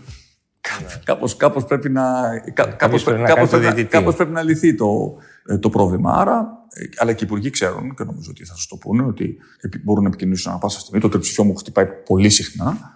Και βέβαια και εγώ το κάνω. Εγώ μπορώ να πολύ συχνά παίρνω τηλέφωνα και υπουργούς, υπουργού. Μπορεί να πάρω γενικούς γραμματείς τηλέφωνα αν θέλω κάποια πιο εξειδικευμένη ε, πληροφορία. Ε, αυτό είναι το μοντέλο το οποίο έχω επιλέξει και γι' αυτό τελικά θα κρυθώ στο τέλος της ε, ε τετραετίας. Ε, αλλά θεωρώ ότι είναι ένα μοντέλο το οποίο φέρνει αποτελέσματα. Βεβαίως και μπορεί να βελτιωθεί και θα βελτιωθεί, γιατί στα δύο χρόνια τώρα έχουμε μια εικόνα του τι δούλεψε καλά και του τι ε, δεν δούλεψε. Θεωρώ ότι θεωρώ όμως ότι δεν υπάρχει άλλος τρόπος. Ευνηδιάζομαι από το γεγονός ότι δεν είχε γίνει νωρίτερα. Δεν μπορώ να αντιληφθώ δηλαδή πώς μπορείς να διοικήσεις ε, μια χώρα, γιατί ναι. του πρόκειται ουσιαστικά, χωρίς να έχεις τέτοιες δομές. Δηλαδή δεν, δεν διοικείται μια χώρα στο περίπου. Εσείς είχατε πει ότι θα είστε διαρκώς παρόν και εκτός Μαξίμου και νομίζω ότι αυτό το έχουμε συνηθίσει πια περίπου ως νεοτερισμό γιατί δεν θυμάμαι παράδειγμα άλλο τέτοιο πρωθυπουργού να είναι ο ίδιος παρόν σε κάθε πρωτοβουλία που ανακοινώνεται ή σε περιοδίες που Δεν είναι όμως μόνο, θα πω κάτι γι' αυτό, ναι. δεν είναι μόνο, δεν είναι, δεν είναι μόνο επικοινωνία, είναι και επικοινωνιακό να πήγαμε, ας πούμε, χθες στην. Όχι, δεν το. Στην, όχι, αλλά έχει μια σημασία αυτό. Δεν το κρίνω έχει, έχει, έχει, έχει, μια σημασία αυτό ότι πάμε, είχαμε θέση στην Ξάνθη, ας πούμε, και ανακοινώσαμε ότι ναι, αυτό το οποίο είπαμε, ότι το φυσικό αέριο θα πάει σε έξι πόλεις της Ανατολικής Μακεδονίας. Είναι πάρα πολύ σημαντικό. Είναι μια σημαντικότατη επένδυση, μειώνει το κόστος ενέργειας, κάνει τη βιομηχανία μας πιο ανταγωνιστική και βοηθάει στο να μειώσουμε τις εκπομπές μας. Για μένα οι περιοδίες είναι το καλύτερο ερέθισμα να είμαι πραγματικά κοντά στους πολίτες. Διότι ακούω και εισπράττω πολλά πράγματα. Ε, μικρά, μεσαία, μεγάλα, λύνω, μπορώ να λύνω προβλήματα τα οποία φαίνονται μικρά. Μ' αρέσει να πηγαίνω σε μικρά μέρη, διότι εκεί τα μέρη αυτά είναι ξεχασμένα. Γιατί μπορεί κάποιος σε ένα σκληρό εκλογικό υπολογισμό να πει: Ωραία, τώρα έκανα νησάκι των 500. Ναι, χαμένος χρόνος. Τι ναι. σημασία έχει χαμένος χρόνος. Όχι, όχι. Ε, κατεξοχήν πρέπει να είμαστε κοντά στην ακριτική Ελλάδα, στα, στα, στα μικρότερα χωριά μας. Και για μένα είναι μια πάρα πολύ δημιουργική διαδικασία και συνέχεια εκπλήσωμαι ευχάριστα από τις θετικές ιστορίες που, που, που βρίσκω στις, στις περιοδίες. Δηλαδή είναι ξεκάθαρο ότι υπάρχει μια Ελλάδα που δημιουργεί. Ε, και δημιουργεί κάτω από το ραντάρ. Εσείς συχνά πρέπει να πω στην, ε, στην εφημερίδα σας αναδεικνύετε τέτοιες ιστορίες. Και αυτό συμβαίνει σε πολύ μεγαλύτερη ένταση από όσο, από όσο νομίζουμε. Συμβαίνει παντού. Συμβαίνει στο ιδιωτικό τομέα, συμβαίνει στην κοινωνία των πολιτών, συμβαίνει στο δημόσιο τομέα. Και θεωρώ ότι χρέος μου αυτή είναι να αναδείξω και να στηρίξω ε, αυτή την ε, δημιουργική Ελλάδα. Χθες, ας πούμε, βρέθηκα σε ένα σχολείο σε ένα μικρό χωριό. Στον Νικηφόρο Δράμα. Και συνάντησα ένα καθηγητή φυσικής, ο οποίος έχει φτιάξει ένα μικρό παρατηρητήριο, ένα μικρό αστεροσκοπείο ουσιαστικά με ένα καταπληκτικό τηλεσκόπιο και μια εκπληκτική ε, εξωτερική έκθεση με όργανα φυσικής για να μαθαίνει τα παιδιά του βιωματικά τη φυσική. Δεν τον υποχρέωσε κανείς να το κάνει αυτό. Το κάνει στον ελεύθερο χρόνο του. Και σκέφτηκα, σκεφτόμουν ότι αυτός ο άνθρωπος, τον οποίο πήγα, μου έστειλε μια επιστολή και ήθελα να πάω, να, να, του, να του σήξω το χέρι και να του πω μπράβο, μπορούμε να έχουμε και άλλα τέτοια παραδείγματα. Και σκεφτόμουν οι δύο κόσμοι είναι αυτός ο, ο, ο δημόσιος λειτουργός, ο οποίος κάνει αυτό το, το, το, κάτι παραπάνω για τα παιδιά του και έχει, γίνει, και, έχει γίνει, και έχει γίνει πρότυπο και στηρίζεται από την τοπική κοινωνία και πάνε παιδιά από όλη τη Βόρεια Ελλάδα να, να, να δούνε τα, τα αστέρια μέσα από αυτό το αστροσκοπείο το οποίο βρήκε ο ίδιος με δωρεά. Αυτός είναι ο ένας κόσμος. Και ο άλλος κόσμος είναι κάποιοι συνδικαλιστές οι οποίοι αναπαράγουν τα ίδια στερεότυπα και δεν θέλουν την αξιολόγηση. Λοιπόν, εγώ είμαι ξεκάθαρος με ποια πλευρά συντάσσομαι. Δεν το συζητώ. Λοιπόν, δεν το συζητώ. Εγώ είμαι με, ε, εγώ είμαι με τον, με, με τον, με τον δάσκαλο, με τον δάσκαλο που, που, που, που, ναι. δημιουργεί. Και αν αυτό προκαλεί και κάποιε. Πάντως και εκεί είναι δικοί αν... σας συνδικαλιστές, του δικού σας κόμματος. Βεβαίως. Μα και αν αυτό προκαλεί. Μα, σας θυμίζω ότι. Ο κατά... πρόεδρος της Ολμέ προέρχεται από τη δική σας παράταξη. Θέλω να σας θυμίσω ότι κατά καιρούς ε, και πριν γίνω αρχηγός της Δημοκρατίας δεν είχα τις καλύτερες σχέσεις με κάποιους. Με κάποιους, το τονίζω. Αλλά και ο συνδικαλισμός πρέπει να εξεχώνιστεί. Έχει υποχρέωση, διότι αλλιώς θα απαξιωθεί. Σήμερα οι συνδικαλιστές είναι απαξιωμένοι τελείως και απορώ πώ δεν το βλέπουν. Και πράγματι στις σοβαρές και πιο προηγημένες κοινωνίες. Ε, Εσείς πώς η... το, πώς το εξηγείτε όμως αυτό, ότι ε, άνθρωποι της δικής σας, του δικού σας κόμματος και μάλιστα στελέχη του κόμματος ε, είναι απέναντι σε αυτά που εσείς ονομάζετε μεταρρυθμίσεις στην εκπαίδευση, δημόσια εκπαίδευση συγκεκριμένα; Αλλά φαντάζομαι ότι αν ψάξουμε και σε άλλους τομείς του δημοσίου θα βρούμε Μα, και άλλα ότι αυτό, αυτό που δείχνει εξάλλου ότι κάποιες από τα, κάποια από τα στερεότυπα, τα κομματικά στερεότυπα ή τα κλασικά στερεότυπα δεξιά-αριστερά είναι σε έναν βαθμό ξεπερασμένα. Εξάλλου έχετε εσείς ε, και εσείς προσωπικά έχετε γράψει ε, συχνά ε, για αυτήν την αναδιάταξη του πολιτικού σκηνικού και βέβαια όταν ε, ε η ριζοσπαστική αριστερά κυβέρνησε σε αγαστή συνεργασία με τη λαϊκιστική δεξιά. Πάντω τώρα υπάρχει μια σύγκληση. Αυτό, αυτό, αυτός, σημαίνει, ότι, αυτό σημαίνει τελικά ότι οι διαχωριστικές γραμμές δεν είναι τόσο, ε, δεν είναι τόσο κομματικές, αλλά τοποθετούνται σε ένα τελείως διαφορετικό πλαίσιο. Και να πω επίσης και κάτι. Η Νέα Δημοκρατία του 2021 δεν είναι η Νέα Δημοκρατία του 2016.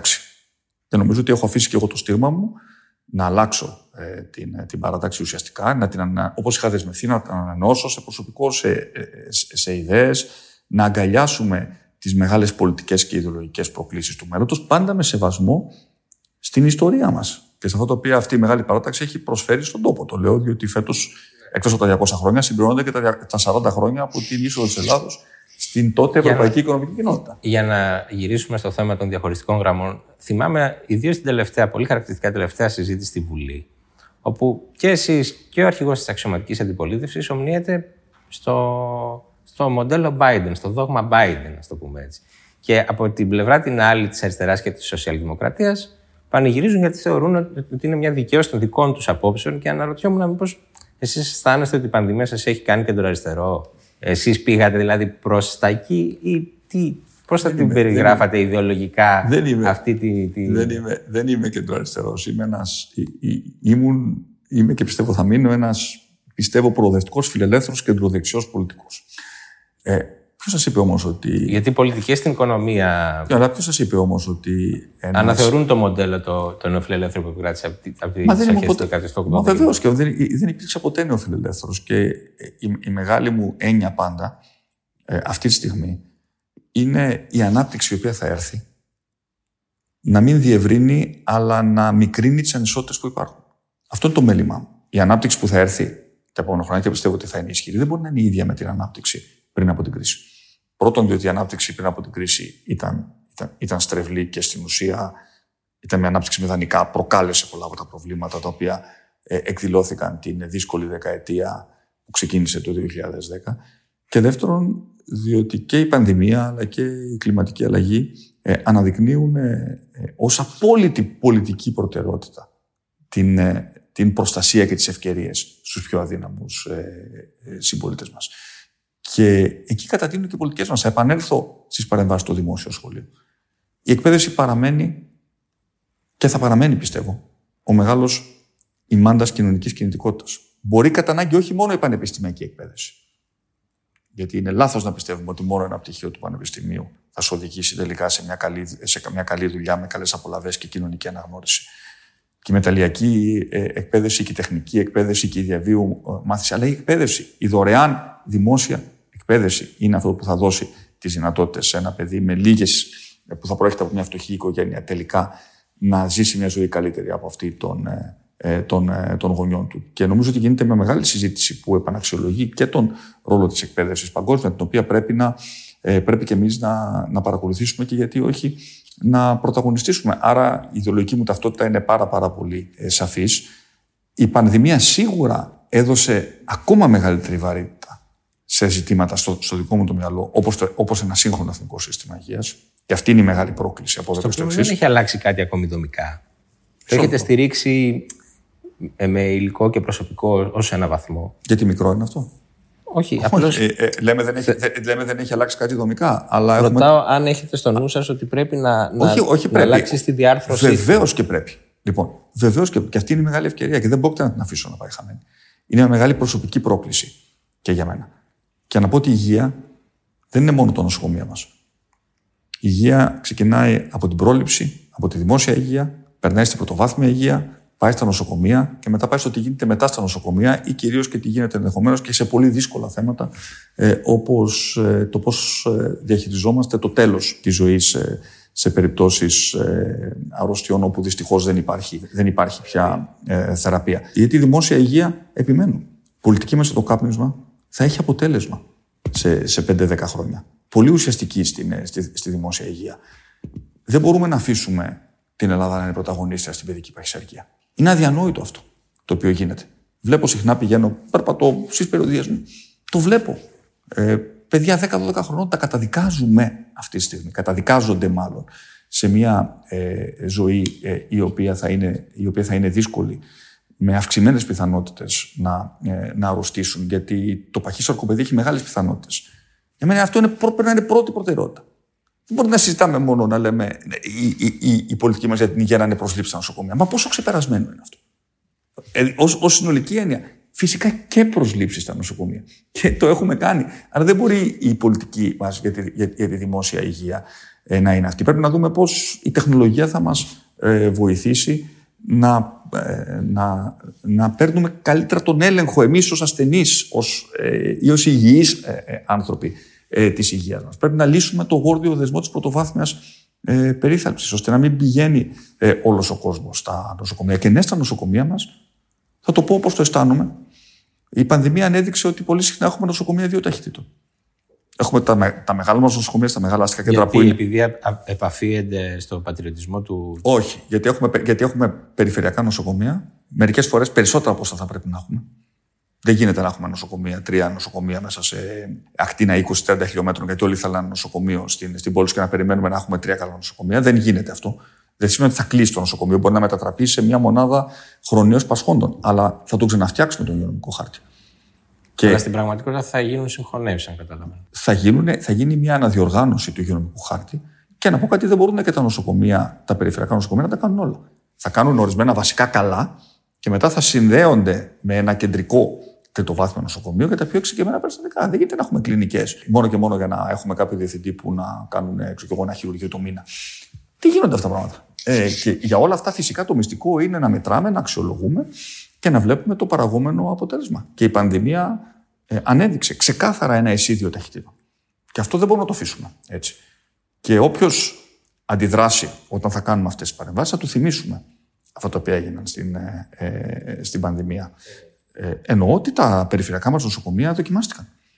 Δεν τα κατάφεραν, δηλαδή. Δοκιμάστηκαν, όσο... βεβαίως δοκιμάστηκαν. Πρέπει να, ε, εγώ, εμείς με το θα τελειώσει η πανδημία, θα ζητήσω από μια ανεξάρτητη επιτροπή ειδικών να μας κάνει μια συνολική και ειλικρινή αποτίμηση τι πήγε καλά και τι δεν πήγε. Αναμονάδα υγείας. Συνολικά. Συνολικά. Τι πήγε καλά και τι δεν πήγε στο εθνικό ε, ε, σύστημα υγείας. Πήγαν πολλά πράγματα καλά, έγινε μεγάλη προσπάθεια, αλλά αναδείχθησαν και μεγάλες αδυναμίες. Κάνουμε μια αντικειμενική ε, αξιολόγηση για να γίνουμε, για να γίνουμε καλύτεροι. Ποτέ δεν είπαμε ότι τα κάναμε όλα τέλεια. Σίγουρα είναι πολύ καλό. Σώσαμε πολλές ζωές μόνο και μόνο με το να είμαστε πολύ κάτω από τον ευρωπαϊκό μέσο όρο σε απώλειες. Αν ήμασταν στον ευρωπαϊκό μέσο όρο, θα είχαν πεθάνει χιλιάδες άνθρωποι παραπάνω. Αλλά πέθαναν πάρα πολλοί συμπολίτες μας. Ε, Όπως πεθάναν παντού στο, στον κόσμο. Και ανεδείξαν αδυναμίε τους συστήματο. Πρέπει να τις διορθώσουμε. Ήθελα να ρωτήσω κάτι που ε, είχα ξεκινήσει να σας ρωτάω, αλλά πήγαμε αλλού. Ε, είχατε πει και ε, βάσει σχεδίου βλέπουμε πολύ Μητσοτάκη, αλλά δεν βλέπουμε μόνο πολύ τον Πρωθυπουργό. Έχουμε νομίζω και μια άλλη πρωτοτυπία, βλέπουμε και πολύ την πρωθυπουργική οικογένεια στα μίντια. Δηλαδή βλέπουμε τη σύζυγό σας, μέχρι τα παιδιά σας, μέχρι και τα προσωπικά του γιού σας έγιναν θέμα συζήτηση. Και έτσι νιώθω, ας πούμε, διαπράττω την αδιακρισία να σας ρωτήσω, αυτό είναι κάτι που σας ενοχλεί, είναι κάτι που όπως λένε κάποιοι αντιπαλοί σας, είναι μια άλλου, ε, ένα αμερικανικού τύπου ας πούμε πολιτικό marketing, είναι, είναι πώς, πώς το νιώθετε; Κοιτάξτε, τη μένη γυναίκα μου φρόντισαν άλλοι να τη βάλουν στο κάδρο της πολιτικής αντιπαράθεσης. Στοχοποιήθηκε έχει ιδέα. Και νομίζω ότι τώρα πια έχουμε μάθει και ακριβώς το τι έχει συμβεί. Άρα αυτοί που ασκούν κριτική, ας κοιτάξουν πρώτα τις δικές τους συμπεριφορές. Η γυναίκα μου είναι ένας δυναμικός άνθρωπος, σταμάτησε τη δουλειά της. Γιατί θεωρούσε ότι μπορεί να υπήρχαν κάποια ε, ασυμβίβαστα σε σχέση με την ιδιότητά της ως ε, σύζυγος Πρωθυπουργού. Βοηθάει ε, σιωπηλά σε πολλά πράγματα τα οποία νομίζω ότι ε, στηρίζουν ε, την, τη χώρα και την, και την εικόνα της χώρας. Είναι μια δυναμική γυναίκα με, με δημόσια παρουσία και δεν θα την ήθελα αλλιώς. Και είναι προφανώς και σύζυγος Πρωθυπουργού εκεί που χρειάζεται να εμφανιστούμε ως ζευγάρι. Γιατί και αυτό είναι μέρος των κανόνων ναι. της δημόσιας. Ε, Όχι, δεν δι... αναφέρομαι στο πρωτόκολλο. Αναφέρομαι διπλωμα... στη... Διπλωματίας. Από, από εκεί πέρα τώρα ε, τα παιδιά μου είναι πια εδώ και λίγες μέρες είναι και τα τρία ενήλικα. Ε, όταν υπάρχει μια παρουσία στα μέσα κοινωνικής δικτύωσης, δεν υπάρχει πια ουσιαστικά ε, και τα ίδια επιλέγουν να έχουν παρουσία στα μέσα κοινωνικής δικτύωσης. Ε, το θεωρώ απολύτως ε, ε, λογικό να προκαλούν κάποιο ενδιαφέρον, είναι όμως πάρα πολύ ε, προσεκτικά, δεν επιζητούν καθόλου τη δημοσιότητα τα ίδια. Ε, ο γιος μου έκανε τη θητεία του στον Εύρο, όλη του τη θητεία στον, ε, στον Εύρο και είμαι, έχει κάθε λόγο να είναι πολύ περήφανος γιατί έκανε μια κανονικότατη θητεία με πάρα, πάρα πολλές ε, ε, ε, υπηρεσίες. Ούτε το, ούτε το διαφήμισε, ε, ούτε προσπάθησε να, να, να, να αποκομίσει κανείς κάποιο ε, όφελος. Τώρα, τι, θέλετε να σας πω τώρα για την... Ε, να το πω μέσα και μου κάνετε την ερώτηση. Ε, ναι, προφανώς υπήρχαν μηχανισμοί που στοχοποίησαν μέχρι και την ε, προσωπική του σχέση. Δεν είναι μια σχέση όταν... Τα παρακολουθείτε αυτά. Δηλαδή υπάρχει αυτός ο μήλος των κοινωνικών δικτύων όπου εγώ προσωπικά, δεν τους, να... προσωπικά νομίζω ότι δεν ακουμπούν πολύ την κοινωνία και είναι ένα κλειστό και ένα από τα μεγάλα προβλήματα που έχουμε. Εσάς προσωπικά σας ε, ενοχλεί αυτό, το παρακολουθείτε, σαν έστω και σαν φαινόμενο ή... Ναι, βέβαια το παρακολουθώ. Σας αγγίζει; Ε, προσωπικά δεν με αγγίζει, γιατί αρνούμε να... να δεν, δεν διαβάζω ειδικά οργανωμένα αρνητικά σχόλια, ευριστικά, δεν με ενδιαφέρουν καθόλου. Ε, είμαι πάντα ανοιχτός στην, καλο, στην καλοπροαίρετη κριτική, αλλά αυτά τα, ε, τα προσπερνώ τελείως. Είναι όμως αυτό δημιουργεί ένα πρόβλημα δημοκρατίας. Και το οποίο θα πρέπει να το αντιμετωπίσουμε. Ε, η αλήθεια είναι ότι τα μέσα κοινωνικής δικτύωσης μας φέρνουν τελικά σε επαφή με ανθρώπους που πιστεύουν τα ίδια πράγματα με εμάς. Γιατί αυτό πουλάει τελικά. Οι αλγοριθμοί τους είναι έτσι σχεδιασμένοι. Γι' αυτό δημιουργεί το φαινόμενο των ε, δωματίων της ηχούς. Όπου στην ουσία ακούμε μόνο απόψεις. Η φούσκα που, ναι, που ταιριάζουν με τις δικέ μας. Αυτό είναι ένα βασικό πρόβλημα δημοκρατίας. Το οποίο νομίζω ότι ε, πρέπει να απασχολήσει συνολικά τον, ε, το δημόσιο διάλογο και το πώς ακούμε την άλλη άποψη και το πώς μπορούμε να συζητήσουμε πολιτισμένα, να διαφωνήσουμε έντονα ε, ε, ενδεχομένως, ε, αλλά χωρίς ύβρις, χωρίς ακραίους χαρακτηρισμούς, χωρίς το, την, την προσωπική στοχοποίηση και τις δολοφονίες χαρακτήρων που δυστυχώς έχουν γίνει κανόνας πια. Και είναι πρόβλημα δημοκρατίας και από μια άλλη πλευρά. Βρίσκω δύσκολο να πείσω Αλλά δεν σας θίγει σε προσωπικό επίπεδο. Αισθάνεστε ότι. Να πω, να πω απλά ότι είναι πολύ δύσκολο να πείσουμε νέους ανθρώπους να ασχοληθούν με την πολιτική όταν ξέρουμε ότι θα δολοφονηθούν. Ε, ότι, ότι το τίμημα της ενασχόλησης με τα κοινά είναι η δολοφονία χαρακτήρα ναι. η δικιά σου και της οικογένειά σου. Ναι, θα μπορούσα. Θα Δεν, με, δεν, δεν θεωρώ ότι με. Κάποιοι θεωρούν ότι ο Μητσοτάκης έχει μεγαλώσει σε μια πολιτική οικογένεια που τα έχει υποστεί αυτά από. Δηλαδή, ναι, αλλά, αλλά δεν έχει, δεν, η, η ένταση της κριτικής και ο τρόπος με τον οποίο τα, τα μέσα κοινωνικής δικτύωσης έχουν βγάλει στο προσκήνιο ε, αυτήν την τοξικότητα νομίζω ότι είναι ένα φαινόμενο των καιρών. Είναι μέρος της δουλειάς μας. Απλά δεν είναι, δεν είναι πάντα εύκολο. Είναι πάρα πολύ δύσκολο όταν ακουμπάει την οικογένειά σου. Με μένα προσωπικά δεν έχω καμία, καμία δυσκολία, τα, τα ξεπερνώ με μεγάλη ευκολία. Αλλά εδώ δεν, δεν συζητάμε γι' αυτό. Και ειδικά για τη σύζυγό μου, υπήρξε μια χιδέα στοχοποίηση, κεντρικά ενορχιστρωμένη, ε, με πολλές απολύξεις. Και θα σταματήσω εδώ, δεν θέλω να πω κάτι παραπάνω. Σας έχω ακούσει να λέτε ότι δεν έχετε λόγο να πάτε σε εκλογές γιατί έχετε μια στέρη κοινοβουλευτική πλειοψηφία και, και δεν θα σας ξαναβάλω να το πείτε πάλι γιατί θεωρώ ότι θα μου πείτε το ίδιο ότι δεν θα πάτε σε εκλογές. Αλλά αναρωτιέμαι επειδή υπάρχει αυτό το κλίμα και οι δημοσκοπήσεις όλες δείχνουν μια διαφορά μεγαλύτερη από αυτή που είχατε πετύχει στις εκλογές. Μήπως ανησυχείτε ότι η ψαλίδα αυτή μπορεί να είναι και παγίδα. Δηλαδή μπορεί να οδηγήσει σε φαινόμενα φυσικασμού ή αλαζονίας. Για μένα αυτό που λέτε είναι ένα εύλογο ερώτημα. Θέλω να διατηρήσω για τα επόμενα δύο χρόνια αυτή την αίσθηση του κατεπήγοντος η οποία μας επιβλήθηκε λόγω της πανδημίας. Δεν πρόκειται να... Και τώρα τι θα κάνουμε χωρίς την πανδημία, δηλαδή. Όχι. Ε, γι' αυτό και πρέπει να... Ε, οι προκλήσεις από μιας πλευράς είναι πιο ενδιαφέρουσες. Έχουμε ένα ταμείο ανάκαμψης να διαχειριστούμε. Έχουμε μια οικονομία η οποία σαφέστατα ε, ανακάμπτει και πιστεύω ότι θα ανακάμψει ε, ε, γρήγορα. Ε, έχουμε... Δεν φοβάστε δηλαδή ότι... Πολύ, έχουμε πολύ, πολύ δημιουργικές πολιτικές τις οποίες μπορούμε να εφαρμόσουμε προς όφελος των, ε, των πολιτών. Και φυσικά υπάρχει πάντα το απρόπτο, το οποίο ανά πάσα στιγμή πρέπει να, ε, να καλείσαι να διαχειριστεί. Όχι, δεν θα πρόκειται να επιτρέψω στον εαυτό μου κανέναν ε, εφησυχασμό. Μερικές φορές πρέπει να παίρνει κανείς μια βαθιά ανάσα, μια απόσταση από μια καλή δημοσκόπηση και να λέει ε, στον εαυτό του ότι τον επόμενο μήνα μπορεί να είναι πολύ χειρότερο. Και να προετοιμάζεστε για αυτό το, για αυτό το ενδεχόμενο. Ε, από την άλλη, η όποια επιτυχία μας αυτά τα δύο χρόνια, ε, ανεβάζει και το πύχη των προσδοκιών. Άρα, αν οι πολίτες περιμένουν πιο πολλά από εμάς, ε, είναι απολύτως δικαιολογημένο. Αν, ας πούμε, κάναμε μια επανάσταση, πιστεύω, και δεν το λέω. Το, το λέω γιατί πιστεύω ότι έτσι είναι στα ζητήματα του, του gov.gr και της. Ε, Ηλεκτρονικής διακυβέρνησης. Ε, λοιπόν, ναι, οι πολίτες περιμένουν και άλλα. Και θα, και θα πρέπει να ξέρουμε ότι δεν σταματάει ποτέ η δουλειά.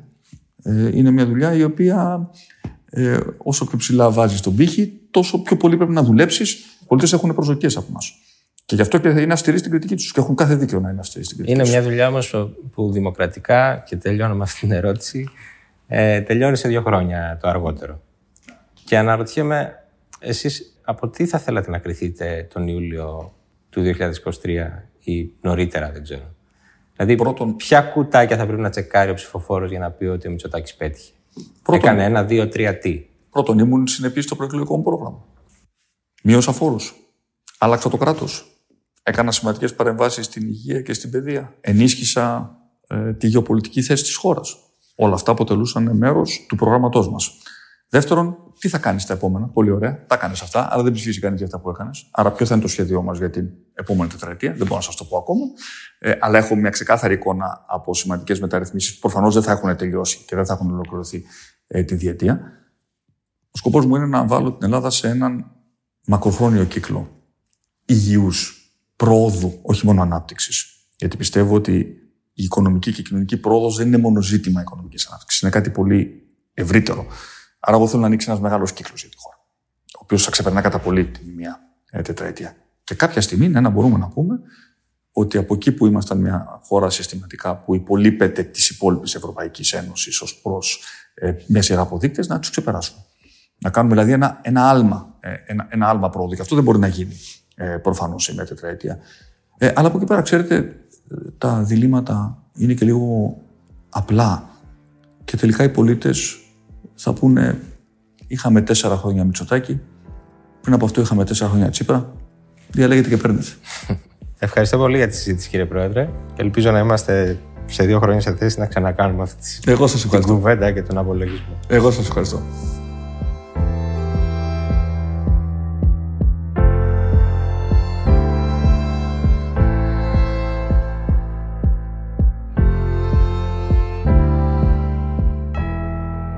Όποιος θέλει μπορεί να κρατήσει την τελευταία απάντηση και να την ακούσει ξανά το αργότερο σε δύο χρόνια, τον Ιούλιο του 2023. Αυτά για σήμερα. Το ράδιο Κάπα φεύγει για καλοκαιρινή ξεκούραση.